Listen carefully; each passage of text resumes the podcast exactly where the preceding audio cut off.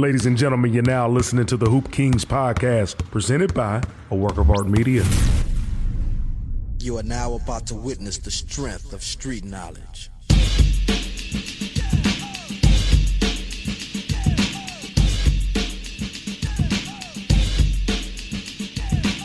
Ladies and gentlemen, it's your man, Coach Flight, and welcome to the 12th installment of the Hoop Kingz podcast. Hey, yo, you know how we do. We getting down in the gritty, talking everything from strategy to coaching to opinion about this thing called round ball. Hey, I'm in the booth once again with my brother from another mother, the medieval one, King Art. It is I and I him. This is the medieval King Art. Thank you so much for joining us again on the Hoop Kingz podcast. We have some great information for you guys today. The offseason's been absolutely amazing with the Summer League and, of course, free agency. We're going to go ahead and dive in real quick. Lead us off one time. So Coach. yeah, man, just really want to discuss an overview of week two and three of free agency, man, uh, and and really highlight some of the bigger news uh, that stands out there, man. Some of the names uh, that we are accustomed to hearing, that are accustomed to watching on a weekly basis. Uh, but I think some of these moves can be pretty significant when we're talking about the balance of power in each conference. Wanted to start off the, the, the main one obviously we're going to start off with where we we left off last week with Kevin Durant and Kyrie Irving, man, and really really diving into that from Durant's angle first. I'm going to bring up DeAndre Ayton and the Suns matching the highest offer sheet ever in NBA history from the Indiana Pacers, four years, 133. Uh, that's significant. Yeah. Now, it's only significant from this standpoint he can't be traded until January 15th, I believe. Correct. Uh, he also has a no trade clause. Yep. Yep. Uh, so this, if there is any possibility of Durant coming to the Suns with DeAndre Ayton in mind, is going to have to wait until January. So that that yeah. leaves Ayton on the Suns, obviously. That leaves Durant in Brooklyn if there's no deal done for Durant with anybody else at that point. Right. Uh, so I'll speak to Durant's side of things. I think as I kept thinking about this, man, it necessarily wouldn't be the worst thing in the world for Kevin Durant to come back to Brooklyn. And I know that, you know, he wants out. Uh, I know that he wants to change the scenery. Yeah. Brooklyn obviously is doing what they're supposed to be doing, standing tall. Uh, hey, we're going to wash another team's roster for you. We're not going to make this easy for you to leave. You got four years left. Four years, yes. You know, a significant amount of money remaining on the contract. Mm-hmm. Uh, but more importantly, four years. Yeah. Most superstars pull that crap out about a year. Okay, well, it's understood. You got a year left. You want to. You like, got respect for the organization. You don't want them to get washed. Yeah, like AD did New Orleans exactly. to LA. Yep. Yeah. He, he gave him he gave him a, a heads up. Mm-hmm. With Durant, it's something about respecting your contract. Which and he does least, not. Which he has not, and yeah. at least performing it. Yeah. Now he he left OKC, he left Golden State as a free agent. As a free agent. Yeah. This is different. Mm-hmm. And so I feel like number one, you, you you have to respect your contract. If you sign it and you got four years, play it out. Yeah, your, your roster's not that bad. They got a good roster. They, got, actually, they signed some good guys too. I mean, even if Irving doesn't play, you actually got a decent team that can at least get to to round two, and yeah. you, my man, can actually get to a conference final with this team. Yeah, because I think O'Neale from the Jazz got signed. T.J. Yeah. Warren got signed. He's a good scorer. So T.J. Warren's a dog, bro. Missed last year because of injury. Averaged twenty before last season. Yeah, if you watched him in the bubble, man, he was giving people work. So like, he's a guy that can oh, definitely. Well, he play. was Michael Jordan in the bubble. Oh, he definitely was. So it's like he still like KD still got a decent roster, man. But uh, go ahead, Ron. I didn't want to cut you off, coach. No, no, no, no. And, yeah. and I love your input, man. And go ahead yeah. and piggyback, man. I just number one, man, just roster. I mean, uh, uh, contract respect. Number two, you got a quality roster. Yeah. So to me, I don't think it's the worst thing, and I'm not counting this man's opportunity. But if you come back to Brooklyn with or without Irving, it's not the worst thing in the world for you to play out this opportunity mm-hmm. because right now the Nets are going to do what's best for them. They're probably not going to do what's best for you. Of course, and not. give you to Miami unless the Miami's giving a haul and Phoenix is giving a haul. And right now, both those rosters are title contending teams. They're not going to want to do that at this point. Completely agree, man. And what I was thinking is this is Kevin Durant we're talking about. Like people consider him probably top top three or four player in the NBA. And so, what really messed up the market is that crazy Rudy Gobert trade that took place. Oh God. You know what I mean? Thank with you, Minnesota. With Minnesota and Utah. So they screwed up the whole market when it comes to those type of trades. Is now uh, I'm gonna get back to KD. You know, it comes to uh, the Donovan Mitchell trade. Utah talking about yeah, we looking for six first round picks for him. I'm like six first round picks for Donovan Mitchell and probably another player. It's like, bro, like they really messed up. You know what I'm saying? Really messed up the market. So going back to KD, it just feels like I don't know if James Harden's the reason why people are trying to leave before their contracts are expired. Where he got out of Houston, where he got out of Brooklyn, mm-hmm. and KD's kind of taking that same train. But it's like if KD gets the trade, you basically have to trade at least one, maybe two All Stars for him. Yeah. So if KD goes to that team, it's like this is not the team that I wanted to come to because the guys I want to play with are missing.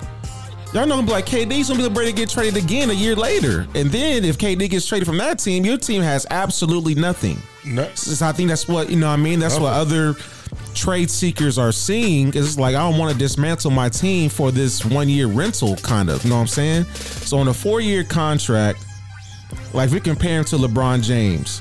LeBron left every team as a free agent. He didn't talk about any trade talks. I want to go here. I want to go there.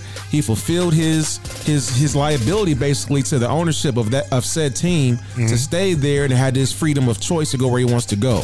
So I understand that you are, you know, he had the Kyrie situation with the vaccine, had James Hard rolling his eyes, not wanting to play. And then I don't know how you guys feel about playing Ben Simmons. And sidebar, it, it's definitely summer Ben Simmons. I don't know what to call him in the summertime. At UCLA, he turns into Jordan and Kobe combined. when he goes to UCLA, shooting threes, dunking from the free throw line. But when he Whose comes, man's is this? Bro, he's a whole different type of person in the summer. but when he comes back, I'm willing to see what he's going to be like. I really want KD and Kyrie to stay because I want to see how they actually work with a three All Stars on the same court. Because we did not get that with him and Harden and Kyrie. But at the end of the day, man, Kevin Durant, just grow up. Grow up. Be a man. Facts. You signed the contract. You're Facts. taking their money. Yep. Be a leader finally, and maybe you might have a different outcome. Well, well, well stated, man. I couldn't say it any better than that. Yeah. And I, I'll speak to this from the roster standpoint. The pieces actually fit. He has a good team. I mean, he's maybe got a- outside of the, the the front court at center. And the Eastern Conference is, granted, we, we mentioned last week Brogdon going to the Celtics. Boston They- got better. uh, Boston got better. Dragic went going to Chicago. Dragic going to Chicago should push them over their inconsistencies. Yeah, he's a good backup point guard Uh. Milwaukee Joe Ingles. Got better. Mi- Miami, just the strength of Tyler Herro becoming healthy. Kyle, Kyle Lowry being healthy. healthy, If yes. he stays healthy, they're just going to be better even without making a move. You get Mm-hmm. young guys, Gabe Vincent down there playing well. So, it, the, but there's no outside of maybe Milwaukee, Mm-hmm. Boston. You can contend with those teams with what you have. He can I still mean, be a top four team. Durant and Kyrie, obviously they work together. Ben Simmons is not going to negate the way you guys play because he does all. everything that you guys are deficient of doing. He can make Kyrie a two guard, which it really is. which is he's just a small two guard. you know what I'm saying? passing the ball, facilitating, running the offense, rebounding is going to be huge for them. Pushing them out on the fast break, playing at a quicker pace Mm-hmm. is going to help Durant out, especially in the half court. Seth Curry's still there, like you said. You got T.J. Joe Warren Harris still is there. gonna be healthy. Joe Harris is going to be healthy. Uh, uh, Cam Thomas, who we're going to get to him in summer league, but Cam Thomas is a kid that played well down the stretch last year. Is Claxton still there? Shot the ball man? well. Yep. Uh, Nick Claxton Yeah, still there. minutes, yeah. Re- really provided quality minutes, Yeah. man. You still, uh, I think Drummond went to Chicago, uh, so you lost him, but you still got Nick Claxton there. Mm-hmm. So your your roster's not in bad shape to do some work, and all you got to do is put yourself in the dance, Mm-hmm. and everything can take care of itself. I, I, hence, I go back a few episodes. I go back a couple months. Well, what did Dallas do? They put themselves in the dance, gave themselves an opportunity. They end up knocking off the number one seed, who I thought was the next best thing outside the 72 Warriors. Mm-hmm. Yeah, I remember that episode. Let, us not bring that back up. That episode. Go back in the archives if you haven't heard it. But I, I just, especially from Irving's standpoint, everybody knows that I'm not the biggest fan of Kyrie Irving, but I respect the man's ability Yeah, he got game. and I, I, I don't res- like the way that he's treating these franchises, mm-hmm. disrespecting the coaching staff, disrespecting the ownership when they have put their their trust in him. It's a business relationship. Yeah. So for all these people that say, well, you know, player empowerment, no, no, no, no, no.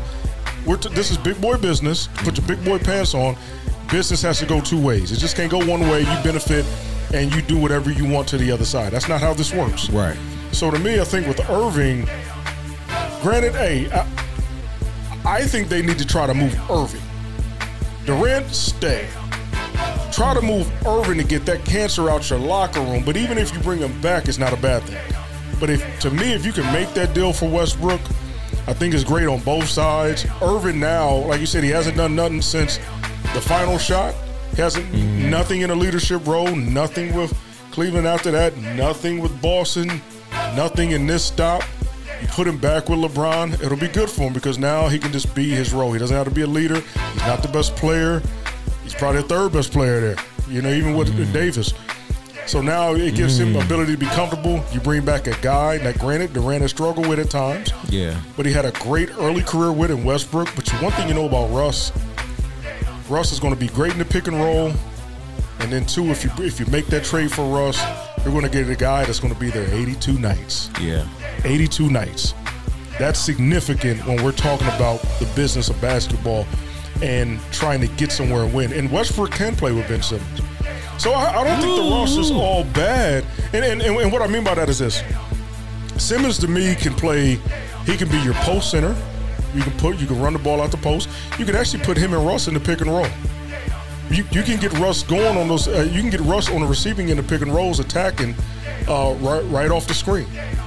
So Okay. you can also do the same thing with Ben Simmons, and may and instead of Simmons attacking, maybe you come off the pick and roll with Simmons, get the ball to him out uh, uh, on on a flare, and maybe he moves the ball to either side of the perimeter. So you can work those two guys in. A pick and roll doesn't necessarily have to be with a big score, and it can be with guys who initiate something, and both of those guys can initiate something. And another thing too, it helps with their second unit to have either guy facilitating the basketball with that second unit, Yeah. or just with guys like Seth Curry on the floor, T.J. Warren on the floor who can score. Mm-hmm. So to me, I, with Irving, like you said, same thing, man up. But even if you got to move Irving for Westbrook, at least you get back somebody who's going to be available 82, and at least he's going to be professional about his output. All right, so I'm gonna throw out a hypothetical here. I heard this on uh, First Things First yesterday, and uh, there has been, I guess, whispers in Miami for a trade for Kyle Lowry to Kyrie for Kyrie Irving. So my hypothetical is, when their careers are said and done, who would you say had a better career, Kyrie Irving or Kyle Lowry? Kyle Lowry. Okay, explain. won a championship as the lead guard. Same with our Kyrie, won a championship. Mm-hmm. Been at just about as just as many All Star games, if I can think. Mm-hmm. Um, consistently available. That minus last year, consistently available. Right. Um, Have shown great growth in leadership within an organization. A guy who uh, has been present and available, played with Team USA. believe he won a gold medal. Same, same like Kyrie Irving. Um, accomplishment wise, I want to say they're about the same. Okay, and and the reason I said that is But I because think the perception of both, I would lean towards Lowry having a better overall career, even though no, I recognize Kyrie as the better talent. If you're talking about who's had a better career, when, when we think back on the game, yeah, we'll think about the talent of Kyrie, but if we're talking about an organization in Toronto, or we're talking about a winner, we're going to think Kyle Lowry. We're not going to think Kyrie Irving. So it depends on what conversation we're having in 10, 15 years, but that's important. If, if that's if we're talking about chips and leadership, Yeah. that's important compared to just the talent angle. okay, perfect. And just in case if the Kyrie to Lakers trade does not go through, if you're Brooklyn with what you said, so you put your GM hat on. So if you're Brooklyn, do you do a straight up trade for Kyle Lowry and Kyrie Irving? I wouldn't do a straight up trade. Okay. Would you ask for what? A pick or two? Or another player? If I can get my hands on Victor Oladipo, do it. So you'll take Oladipo versus maybe a Tyler Herro? I think Tyler Herro's too much. Okay. Him and Lowry is too much. Okay. The Nets to give up, but I think you can give up Victor Oladipo. Here's why. I don't think his contract is a lot to deal with. I think it maybe will match uh, the the money perspective of that end. Okay. Um, I don't have the numbers in front of me, but I want to say he's. I don't think he's making more than 10, 15 mil. Okay. So I think that may play into the hands, and I think the years left. I think he's on a couple year deal or two, three year deal. So I think the years and the money plays out perfect. You send him with Lowry, who's at the back end of his career. reason I say that is this: Oladipo can play as your lead guard, not necessarily a point, but he can play as your lead guard. Yeah. He can also provide scoring and defense, which you're going to need. Now Lowry, who has health problems, will may not be available in certain games, Mm-hmm. so you want to keep him fresh, healthy, and ready in the playoffs. So if you bring back a guy like Oladipo, you, you already got Joe Harris still. You got Oladipo, Warren on the perimeter, two big wings that can score, can slash, can play defense. You still got Joe Harris who can shoot the ball. You still got Seth Curry who can do damage. This kid Cam Thomas is a great player as well. Yep. So you, you got, and the reason why I say bring back a guy like Oladipo opposed to a Herro is because the length and the defensive perspective. Okay. Herro's solid, but I don't think Miami will part ways Okay. with him. Now, if you're talking about a Herro, uh, Gabe Vincent type situation, or you know, Adebayo. Now, even without Adebayo, I was saying a lesser player out there. Hero may be too much. Okay. And the reason why I say like if, if, if Donovan Mitchell to me is is his value, and we, we can move on to Mitchell here. His value Okay. coming to Miami, you may want back Herro his shooting ability, and you may want back uh, Gabe Vincent, or you may want back Oladipo, depending on what their needs are. I don't think Herro to Brooklyn is what they need, especially if you got Kyrie. I mean, you got KD there, Joe Harris, Cam Thomas, TJ Warren. You got guys who can fill it up. You're going to want guys to do different things. So that's why I think Oladipo or some player of that caliber coming back who maybe provide value elsewhere is something to look at with Lowry mm-hmm. for Kyrie. And Kyrie going down to Miami wouldn't be a bad move either I like the move. because you got a strong, you you got alpha men down he- there.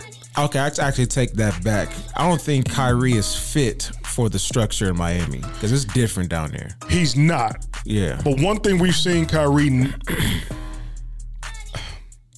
one thing that I think at this point of his career, which you'll have great respect for, hopefully, and I'm gonna say hopefully, is the the strength of like he didn't go at Kyrie. I mean, he didn't go at KD. He respected KD. He went at the brass. He went at Nash. He went at the coaching staff. He had pra- held practices behind closed doors with just the players. He went at the front office. You can't go from the top with Micky Arison. You can't go uh, Pat Riley. I forget the other GM's name there. I apologize. Is it Psy or something like that? Uh, no, um, Andy something. I forget his name. Or talking about Miami or Brooklyn? Miami. Oh, my bad, my bad. Miami, yeah. He, Pat Riley's the guy. He's the president, but you got a GM too. He's not going after Spoelstra. And then you go down to Jimmy. It's that they're they're tied. They're connected. You know, so he can't infiltrate that. So to me, it's like you got to fall in line. And and to me, Kyrie's a guy that can help them get to a finals. Yeah, Andy Elisburg. Andy GM. Elisburg, yes. Yeah. Ky- Kyrie's a guy that can get to a finals Yeah. with that Miami roster. He's that talented. That's what you're missing. Mm-hmm. You're missing a premier scorer. That's the reason why we talk about bringing Donovan Mitchell. And so with, with Kyrie, it's just fit is everything with him. But I mm-hmm. think to me, he's got to understand at this point, you're, you're playing this game where you're trying to oh, get over on management and get over because of your beliefs and what you want and all this other stuff. It's, it's over because you're you're on your last leg. Okay. And just transitioning to Donovan Mitchell, I mean, well, this last week we've been hearing a lot of New York. Yeah. Utah wants a haul for Mitchell. I mean, I'm if, if I heard correctly, uh, six picks They say they want the majority. along with Toppin, um, Immanuel Quickley, and with RJ Barrett, Yeah. I think it was. Yeah, That's a lot. because Utah said they want the majority of their eight picks that they have. Yeah, I think it was six. So you know they have eight, Ooh. and they said the majority is at, at least five. So it's like you just got five picks from Minnesota, and you're trying to get at least another five from New York. And New York, I think, other than New York and maybe OKC, like they really treasured those picks for some reason. But it's like, damn, Utah, like Rudy Go, that Rudy Gobert trade really almost trade. I'm not really almost changed like how we see the offseason now. It's like these picks are almost like okay, you can have how many picks you want. It's like are these are draft picks important anymore? Because we seem like the draft's mostly top heavy, and it just feels like the GMs of teams are not really doing that type of research. Where I can get a Draymond Green in the second round, or I get a Manu Ginobili in the second round. Like really going in depth, trying to find good picks. Versus if we don't even have top, if we don't have a top five pick, we just want to get rid of this pick for the next five years. Yes and no, d- depending on the franchise. Okay. Uh, I think to Minnesota, they are they're sort of in a win now position. They have no choice to but to win. You you gotta win now. Reason why I say that because you got those guys on two two hundred million dollar deals. Plus Anthony Edwards is coming up in two years. right, you got, and you got to play both of them at the same time. At the same time, and eventually all three will have two hundred million dollar contracts. So you oh gotta. oh my goodness! So to me, you you got to get that playoff money. You got to get that playoff TV money, that playoff ticket money. You got to get all of that, that merchant. You got to get all of that. You got to sell out. You got to put a winner on the floor, or one of those guys will be traded, like we said last week. So I think the Minnesota's win now. Utah, oh man, they're they they're, taking. they're they're a conservatory of picks, but I, I like it from this perspective. Them, I like what um,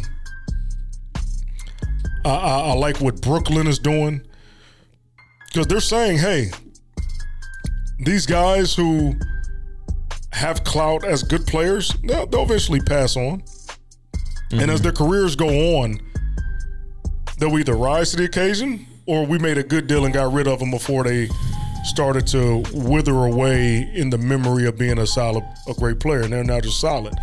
And uh, i.e., like a um, like like a John Wall, like a Demarcus Cousins type guy, guys who have injury history, but at one point they were considered franchise guys. Now Yeah. we we think of them as they're kind of lost players. Over the last generation, and they're still young enough to Role be players. on a. They're role players now. So Mm-hmm. I, I look at Donovan Mitchell's situation in Utah. I, I love them wanting picks back because picks can be leveraged for other free agents. Picks can be leveraged for other picks. I mean, you you you considering next year uh, Victor Wayimba coming out of France, if I'm saying his name right, big seven one kid, man. You mentioned, They and I'll say, let you highlight seven him. three. Seven three. Yeah, you you see more film on him than I have, dog. Like, Yeah, he's you, nice. You think a guy like that? You think a team who imagine a, a team will consider maybe being bad this year, Houston. Do do you see what I'm saying? Yeah, but if- what, yeah. what what can Utah next year, who may be at a a top ten pick? Houston may have the number one. What can Houston may not want Victor? So they may say, "Hey, Utah, give us those three first round picks, and y'all can have the number one pick." So those picks can be used for player. Got you. They can be used Draft for position. additional draft position. Yeah. They can be used for any of those types of things to try to enhance your roster. So I like what Danny Ainge is doing. Okay. Now, from New York side of it with Mitchell, hell no, you don't get that up for Mitchell. I'm not pulling the trigger for that. No, no, no, number one, RJ Barrett has showed he can at least play on this level. We both agree that he needs to play. He he can't be babied. He has to play. He has to be better than what he's been. He's going on year four now. Hey, we got to step it up. You're a little 16, 17 a game. Got to go to 23, 24 points a game. You got to give us a little bit more from leadership perspective. This is your New York Knicks team, my man. Yeah. Uh, having Obi Toppin who's shown that he he got better. He had a couple 30, 40 point games at Julius, the of last Julius. Randle's still on the team. Julius is still on the team, but eventually his contract, I think he's in the middle of that deal, that, that four year deal he signed. So this is year what? Yeah, I feel like that most improved player year was just like a, a blip or a mistake or something. It surely was. Yeah. So now he's going into year two of that deal. Last year played really, really bad. Mm-hmm. So to me, I, I don't make that move. If you can get Mitchell for maybe not six picks, if you got to give up Barrett, if you got to give up uh, Toppin with maybe two picks, do it. Uh, but six picks and those three guys, not a chance. Especially Quickley showing that he can play in the NBA a little bit. Yeah. Um, so no, I definitely like what Utah is doing. I, I definitely like what some of these other franchises are doing as far as adding themselves flexibility to do certain things. And for these teams that want these stars uh, or have these stars and they're disgruntled or whatever, you know, I mean, you're going to have to pay the price one way or the other to get your hands on one of these guys. Yeah, man. So speaking of the young guys and the draft picks, of course we see them in the summer league. But before I transition to that, I looked in the breakdown. You had mentioned uh, Colin Sexton and some possible Cleveland rumors. Did you want to talk about that real quick? Yeah, too. And then I wanted to highlight DeAndre Ayton as well. Okay. Let, let me do talk about Ayton first, real quick. All right. Big big match by Phoenix on his offer sheet, four years, one thirty three. We mentioned that, but I want to get in a little deeper than that. Reason why that's important. No, they did. They I don't think they believed that he was a max guy. I know that's come out. Of a lot of people not. say that. They would have offered him last year. No doubt about it. Yeah. And so I think what they've done now is, like I said, he's potential trade bait, maybe for KD, KD Yeah. middle of the season, or for another talented guy middle of the season. Mm-hmm. But I think one thing that's significant that I some research on: the TV money grows in 2025. Okay. So, they, this, so right now the NBA is in a 24 billion dollar contract with Disney and TNT. Uh, so or, or Turner Sports. So that's look tw- 24 billion. And now if you're making that noise now, here's the proposed deal. 75 billion hey, is the estimate in two years.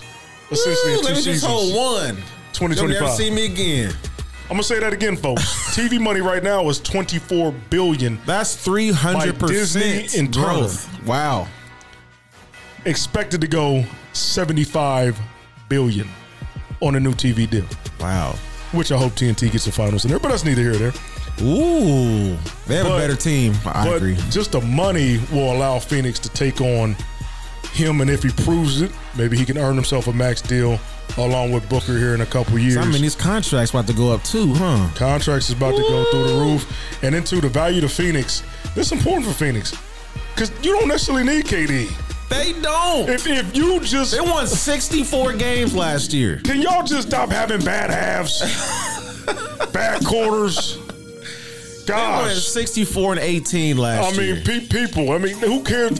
The Clips will, the Clippers will Clipper at some point next year. oh, we know that. So at some point, we're going to be saying a Suns Warriors conference finals, like we said this year, because the Clippers will Clipper at some point. All right, people. That that's why it's important to Phoenix. It keeps you at the forefront of everybody's mind when you're talking about NBA Finals, conference champions. But to get back to Colin Sexton, Yeah. I've been hearing some things, seeing some things. Sexton uh, for veteran point guards, Conley out there, maybe a trade there.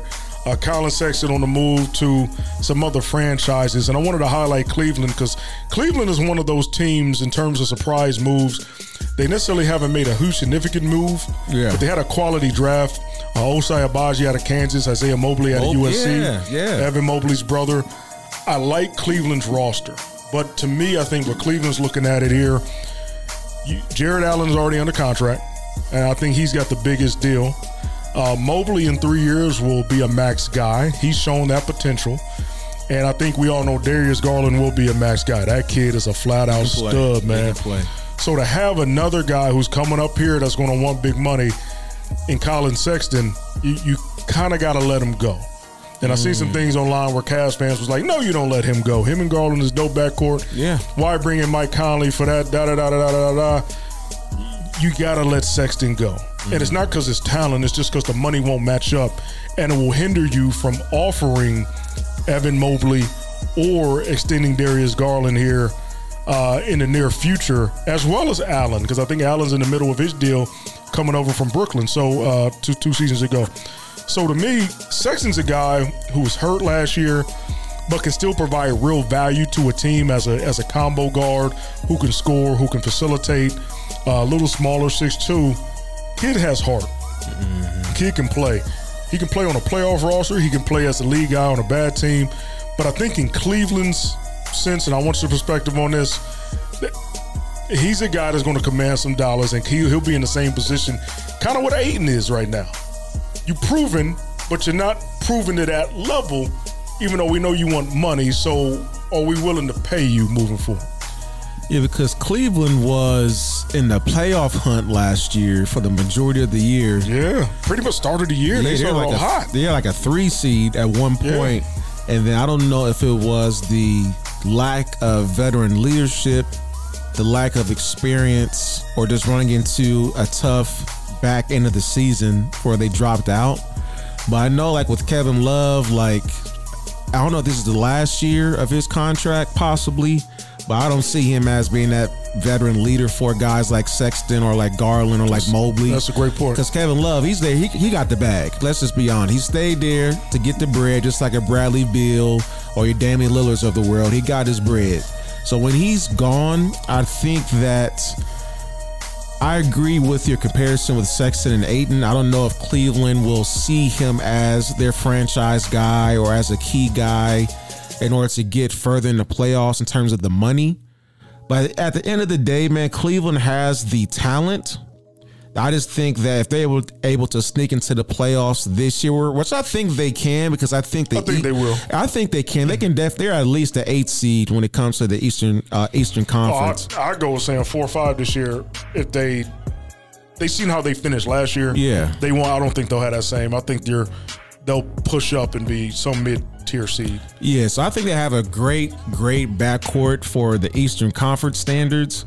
But um, at the end of the day, man, if, if Sexton is able to go from being a starting point guard on a semi decent team to being a role player on a championship contending team, he would be a great attribute and upgrade to said team. Hundred percent. Hundred Yeah. percent. I've seen Mike Conley rumors in there this week. Con- Conley and Rubio could get you to the playoffs. They they can get you to the playoffs at this point. Both of those yeah, guys got a almost lot of like game Rubio's left. job at, at this point of his career. Gatekeeper. Yeah. Gatekeeper. But him and Conley uh, are kind of the same guy almost at this point. Conley Yeah, I think so too. Who transitioned to that? But to me, two veteran guys, if, if that's your backcourt or you bring in a veteran guy with Rubio and you get rid of Sexton, those two guys can get you to the playoffs as they lead guard because you got the mother pups around you that can score and put the. You got Caris LeVert still there. Oh, You, you still got Cedi Osman still forgot there. about Levert. Yeah, You got Cedi Osman still there. You got Isaac Okoro, rookie from last year, who's going to be one of the best defenders in the game if, if he, he's trending.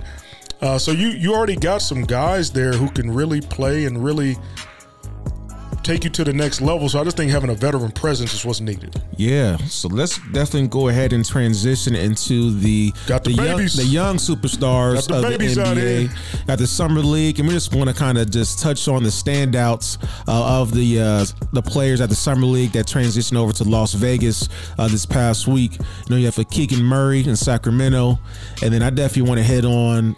The number one player in the draft with Pablo Banchero with Orlando. He's a special talent. Talk to me, man. We have uh, Jalen Smith in Houston. And of course, we have uh, Chet Holmgren and Giddey, the point guard, a triple double machine Mm-hmm. at Oklahoma City. And we got the young boys on the West Coast at Golden State. You got Kuminga and Moody. Mm-hmm. And of course, you got the Pelicans, who might be my sleeper team. They got Trey Murphy out there. And then last but not least, we already mentioned him before at Cam Thomas in Brooklyn.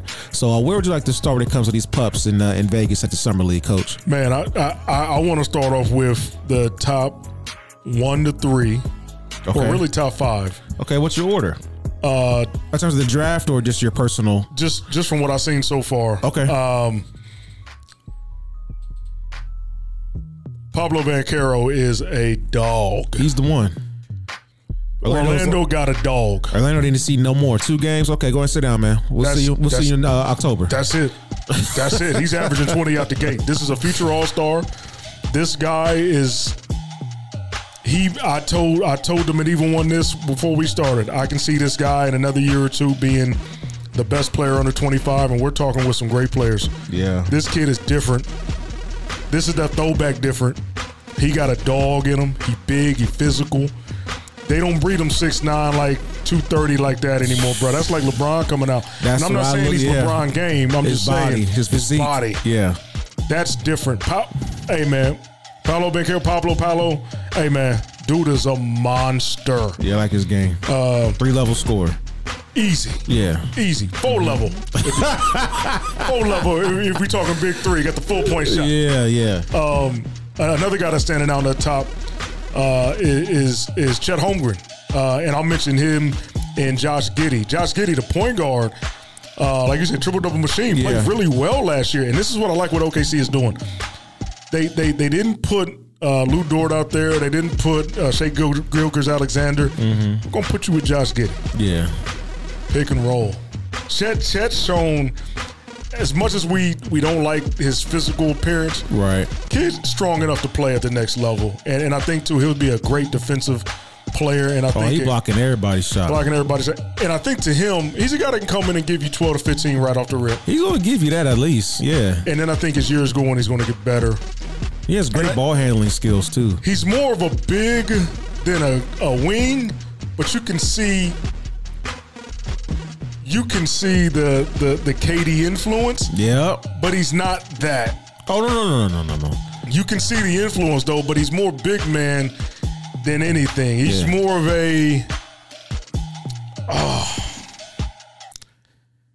He I, I I see a lot of I can see a lot of Jokic's movements. I can see a lot of um He can create his own shot off the dribble, which is yes key. he can. I'm trying to find a Yeah. big who is similar. I don't think there is one, man. I don't he's different. He's a different. He cat. reminds me size wise of Rick Smits back in the day. Rick Smith's about seven four. That's what I'm saying. And, and, and he's on seven one, so Yeah. he, he reminds me lengthwise at that. And Rick can shoot the rock too. little Rick can- eighteen footer. Yeah. Rick can shoot that thing, yeah. bro. So yeah. he's a big that can do multiple things. You see the KD influence, but I think as he fills into his body, he's going to be a guy that's going to be really well positioned to do good things. Josh Giddey is a terrific, terrific young point guard. Yeah. They got to ride that young fella in OKC, by the way. Jalen Smith, Houston, started off a little shaky, but defensively has shown well, played well. I caught him against uh, San Antonio the other night. Uh, kind of watching that game in full. Uh, seen him against uh, the, the Pelicans, I believe it was, in the game Okay. uh, there as well. So, or Portland, I'm sorry. So, so he was a guy. He's a guy that has shown his. He's showing flashes. Maybe a little inconsistent compared to the other guys, but he's shown flashes here in summer league to be a good three and D guy. Kind of what we was talking about. Um, Jaden Ivey got injured first game, so they shut him down. But he came out hot. He came out hot, really taking care of business. But the guy that stands out with Banchero, Keegan Murray. Keegan Murray's averaging over 20. He's a bona He walks into Mike Brown's system in Sacramento right now starting. You put him on the floor with uh, uh, Arvydas, but not Arvydas Sabonis. Uh, Baby Sabonis, as we Davis call him. bonus. I can't forget his Um, name either. and, and you put him on the floor with De'Aaron De'Aaron Fox, Fox, yeah. as well. So he's starting on the wing there uh, in Sacramento from day one. So those are some of the guys that stand out to me. We'll get to the other guys here shortly, but tell me what you think about that top five, man. Kind of what you're seeing from from Vegas, and then, then tell me this too. What's your overall thought of summer league, man? The, the crowds are into it. It's came back. The, the energy's back in Vegas. What's your overall thought of Vegas summer league along with these young guys? yeah. So shout out to Domantas Sabonis. Shout out- Domantas Sabonis. I'm- I'll shout call him Baby you. Sabonis. I look, gotta love Google, but uh, I saw the game when Pablo went head to head with Jalen Smith that game, and he gave him twenty plus easy. Had a quick nine points in the first quarter. So like you know, some people had Jalen Smith being that first round, first pick of the draft. Pretty sure Orlando is happy with the pick that they made. So just with that That's that, why they the professionals. yeah, so just with that matchup, you know, that was key. That stood out to me. And then secondly, uh, with Golden State, um, shout out to Mac McClung, man. Uh, he was a G League player a long time for the Lakers. Mm-hmm. Looks like he's going to be in that same route, unfortunately, with the Warriors. I think if he was maybe two, three inches taller, he'll be playing in the league. He's Oh man. yeah, he's a special player. I like watching him play. Yes, but when he it comes to Golden State, they got them young cats, man. That's why if we if we compare this to our first segment with KD, they have the assets to trade for Kevin Durant. Yes, they do. With these young guys. Moody, White. Yeah. Wiseman in one game. Jordan Poole. That's all I had to see. Yeah. Oh yeah, that's all he needed too. He did a bad I forgot about James almost. It, it Wiseman, was. It was. He, he reminded yo, us why he was the first pick. Nice. Yeah. They can go. Yeah, he can definitely step out and shoot the tray. He's blocking shots too, can run the floor. And that's what Golden State needs, man. And then I believe Keegan Murray was a guy talking about saying that LeBron James has to prove he's better than me. Is that the guy?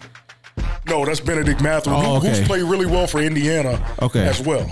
All right, so I, I, I didn't know, but anyways, no, it's all good. yeah, Keegan Murray, man, I think with Sacramento, you know, there might be a fringe playing tournament type of team. Now, shout out to Mike Brown, Columbus, Ohio, stand up. Yes. Definitely love you there, bro. But when it comes to the summer league, it has become a staple in terms of you know ESPN. Um, when it comes to NBA superstars going to the games, sitting front court. Yes. You know, you got LeBron pulling up, Russell, you know, Ja Morant, you know, seeing these players come and support these young guys. And because I remember as a kid, like here in Columbus, we had the Worthington Summer League. You know, I used to be at Thomas Worthington and Worthington Kilbourne High School. Mm-hmm. And just be able to go there and just see like the pro players come back, see the Ohio State players play.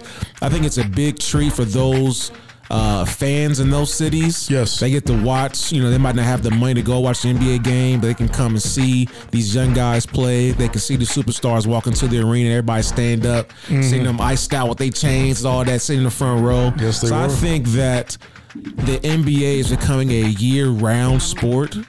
Uh, just like it is for, for an AAU player, for a high school player, you get better in the summer. But now they're able to um, economize that by putting it on Great word. you know what I mean? They're able to put it on the summer league, and then on top of that, you got free agency.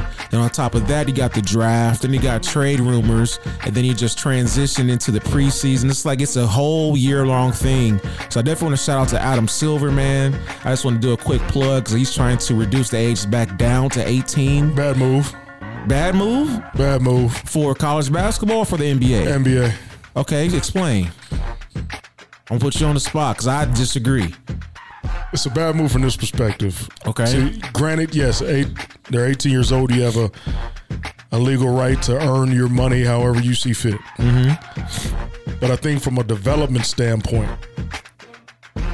having these kids come in, I, and I was one of those people saying it, needs to move to 20 years old. Oh, back back a few years ago. But I like I like where it's at now because I think you get a guy.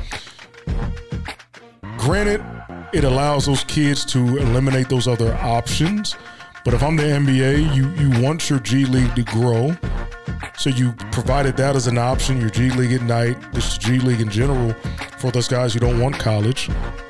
I think we're really only moving it for one to two guys to come out if the NBA is going to do this, you need to put something in place to where they can go to college. Because I'm going to tell you this: you look at Banchero, Duke, Smith, Auburn, Murray, Iowa, Holmgren, Gonzaga, Ivey, Purdue, Mathurin, Arizona, uh, Sharpe, Kentucky. Um, you look at these guys, top seven picks, just right there. They all went to college. They all played March Madness. I'm not saying college ball is the end all be all, but the platform of college and with The the, exposure. NIL, The exposure. exposure is going to Yeah. be so much more. We're really with that. moving the meter just for one or two guys. So to me, the the thing where the NBA has failed the most with this generation of players is there's not a lot of veteran teams out there. But the oh, blueprint there's is still none. the, the blueprint is still the same though. Look at the last four teams left. Outs, outside veteran, of Dallas. all veteran And teams. thank you, Phoenix, once again. Yeah. Outside of Dallas, veteran teams, even as young or as the a key Celtics veteran on were. the team like Boston. Bo- Boston, you had the baby veterans, Yeah. but you also had Smart and and, and Horford. Mm-hmm. They were the veterans. Yeah. You know, the the presence on the bench with Udoka coming from an NBA background Yeah. as a veteran guy. Coach Pop.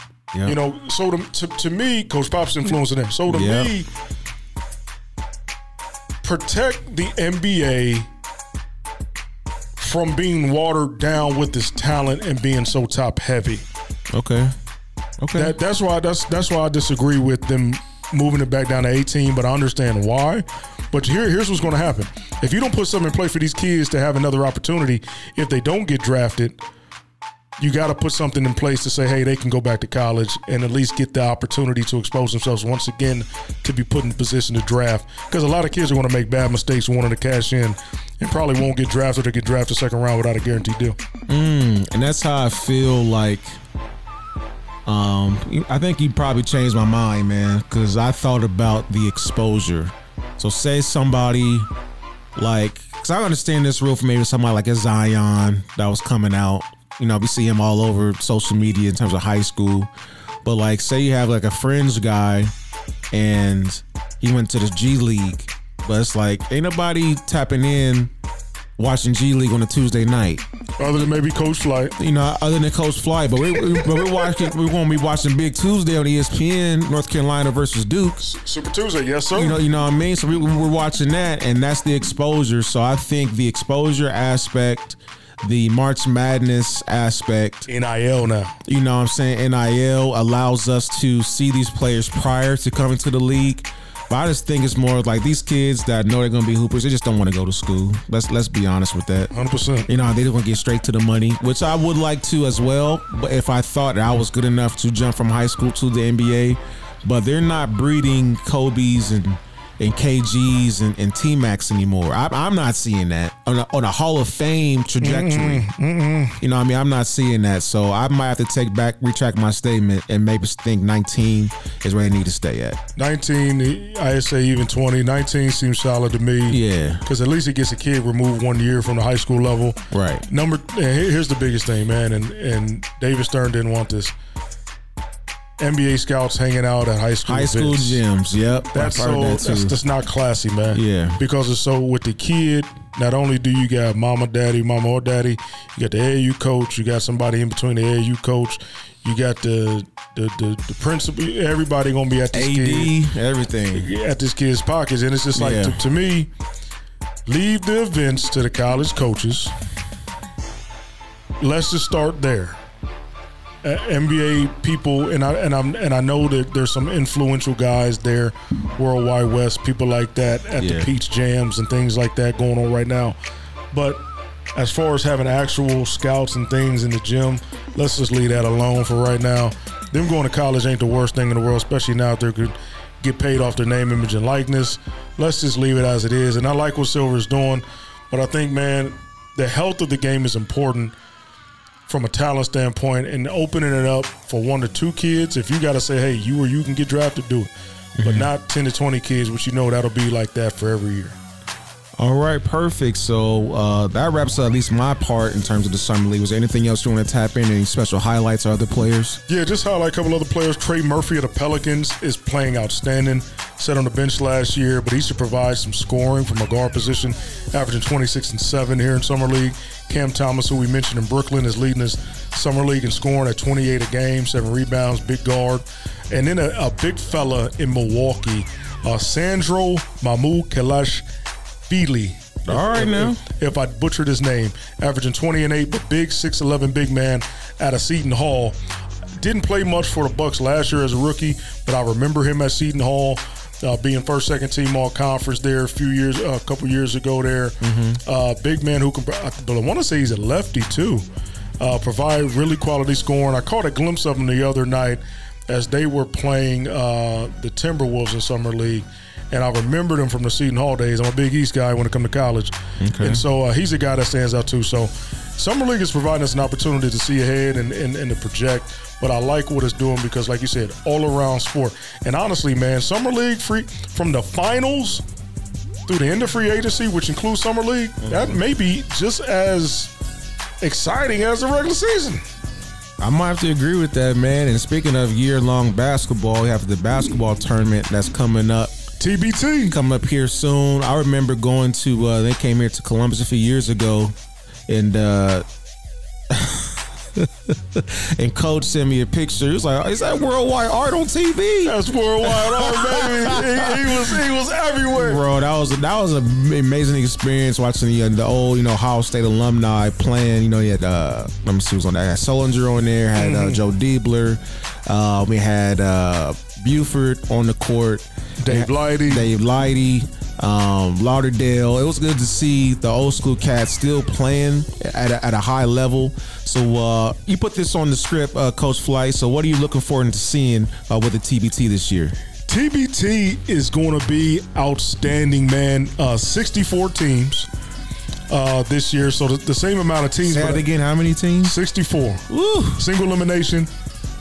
But the one thing I love about TNT, and if you haven't heard of the basketball tournament, it is a mid-season tournament, mostly made up of alumni teams, uh, Yeah. overseas professionals, Former NBA players, overseas former NBA players, players, G League guys. good college players. Yeah. So to me, uh, this tournament is taking on a um,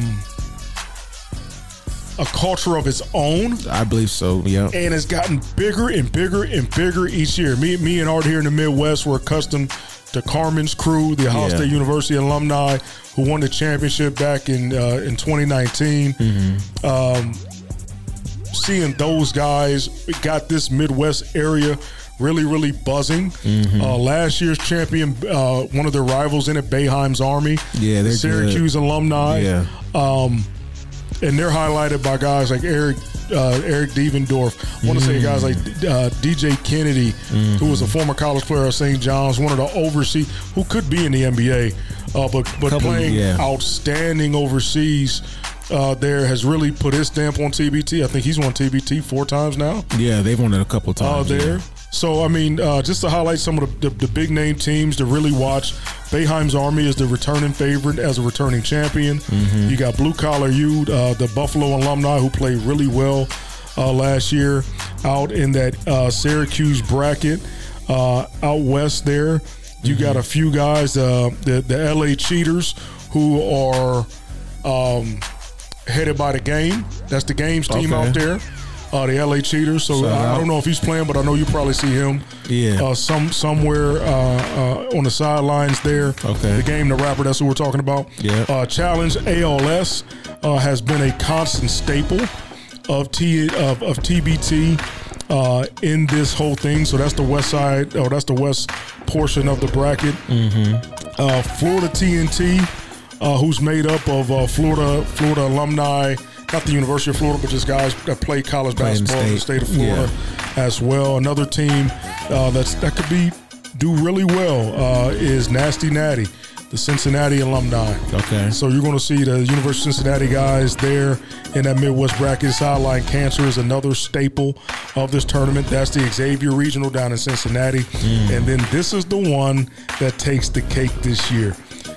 Uh, none of these names are quality names, uh, but just the regional that they're playing in will be special. So this is the Rucker Park Regional Okay. the first time TBT will hold a regional championship outside on the playground at Rucker Park. That's awesome. I'm excited just to see this next week, man, here in two weeks. That's big. Um, and just to have some of the names. That's for the culture right Uh, there. YGC, who I believe is a new name, uh, is number one in that bracket. But HBCU Ignited, HBCU Ignite, uh, United, uh, black college players, their first round matchup is against Skip to Malu, who I believe is going to be some of the street ball guys at New York. So this thing is catching and taking on a life of its own. Uh, they got Peacock Nation from St. Peter's. Obviously, St. Peter's was the big team this year March Madness, making it all the way to the uh, Elite Eight, playing uh, North Carolina. So this thing is taking on a, a, a life of its own. And like I said, uh, you you got some teams. Oh, I forgot a region. I'm sorry. Eberlein Drive is a constant uh, out there in the uh, Wichita region. Uh, you got the aftershocks from Wichita State, constant staple as well. Um, you got Team Arkansas, University of Arkansas uh, there as well, up there in that Omaha region. So, hey man, get your hats on, get your get your basketball hats on even more after summer league ends this week coming. We got TBT taking us all the way to August, but man, look out for that Rucker Park Regional, I'm uh, excited July 16th through the 20th next week. Next week, actually, look out for that bad boy, man, because that's something we ain't never seen before. I'm really excited to see that because I'm old enough to remember the EBCs, the Entertainers Basketball Classic. Yes, sir. They used to have at Rucker Park when you got, you know, Fat Joe having his team, the Terror Squad. You know, Jay Z had a team, and watching Skip to my Lugo, and watching the late great Kobe Bryant pull up and play a game, watching Kevin Durant pull up, shooting threes from 50 feet, playing games. So this is definitely going to bring the culture of New York basketball back. And I know we're about to get this uh, episode closed out, but speaking of New York basketball, if you guys can definitely tap in with Showtime, uh, they're coming up with a documentary that's executive executive produced uh, by Kevin Durant when it comes to the beginnings and the lineage of New York point guards coming out of New York in the 80s and the 90s, uh, called New York Point Gods, and that's going to be starring guys like Kenny Anderson and Mark Jackson and Kenny Smith. And then for those who don't know who God Shammgod is, please Google, YouTube that so you can figure out. For those who are hoopers and you've heard of the move The Shammgod, Buddy, please look and see who the name is, who the move is named after with him. And of course, you already mentioned Skip to Malou, and then of course you have Stephon Marbury, and then we have another guy which would have panned out more than NBA's uh, Sebastian Telfair mm. from Coney Island. So definitely tap in with that documentary. I know it's going to be awesome. It's mm. going to really show you how New York basketball has truly influenced the game of basketball. My brother, this we we started with the the and one doc, mm-hmm. which I was so excited for. Wish it was longer, but it was quality.